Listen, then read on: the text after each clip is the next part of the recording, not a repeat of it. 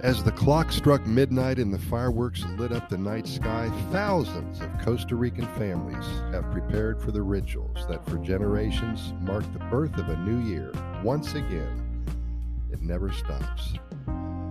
Some defied the choking hazard of eating 12 grapes in 12 seconds in order to secure prosperity and even find out what number to play in the lottery.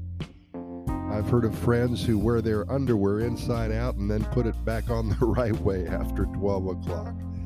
Families that fill up their fridges to ensure a year long supply of food, and mothers who hand out uncooked chickpeas or lentils to carry around as a good luck charm. There's no ex- explanation, excuse me, as to the choice of legume. Despite a healthy propensity for skepticism and a strong belief in the importance of scientific method, a lot of people observe several New Year's traditions. They run around the block with a suitcase hoping they'll get to travel in the upcoming year. They wear yellow clothes on January 1st for good luck and happiness. And they pick Santa Lucia flowers to store in their wallets to provide them with love, health, and money. It is true that the line dividing tradition and superstition can sometimes be blurred. In Costa Rica and everywhere else, few people actually believe that failure to carry around a purple flower will lead them to bankruptcy or that running a half mile within 30 with 30 pounds of luggage will grant them platinum flyer status. Like many of the things that we do, New Year rites serve as signposts to guide us through the tides of change.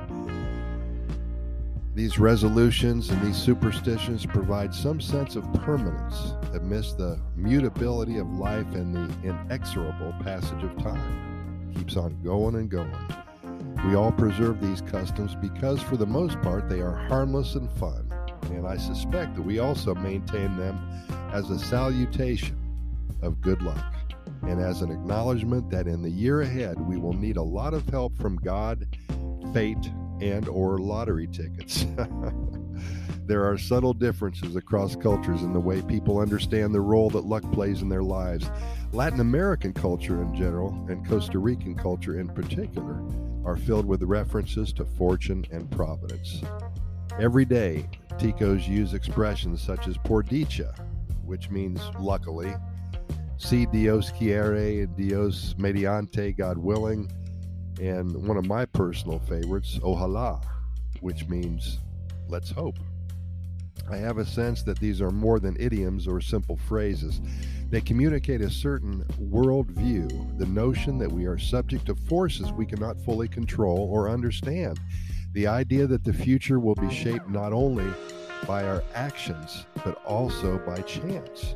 Other cultures put a stronger emphasis on individual initiative as a factor of success a whole industry of self help books and seminars rests on the assumption that outcomes depend on personal will and enterprise, implying that people are conversely responsible for their inability to attain their goals and objectives.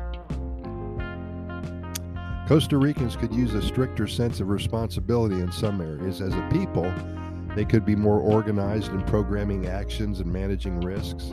They could improve over the mechanisms by which they promote and reward individual initiative and ingenuity.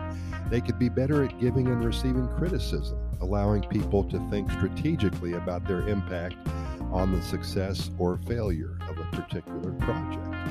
However, having said that, what I've found in the last 20 years of being in and out of Costa Rica, there's something about that Pura Vida lifestyle there's something profoundly moving in seeing a hard-working janitor carry in his pocket a small picture of a deity or saint, hoping it will drive away potential thieves or help with the Lord being very close to him. Something precious in seeing grown-ups throw a bucket of water outside their window to get rid of bad luck.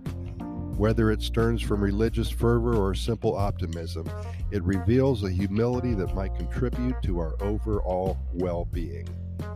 So here's to 2022, a year we will not be able to control, but we just might be able to conquer. And I wish you the best.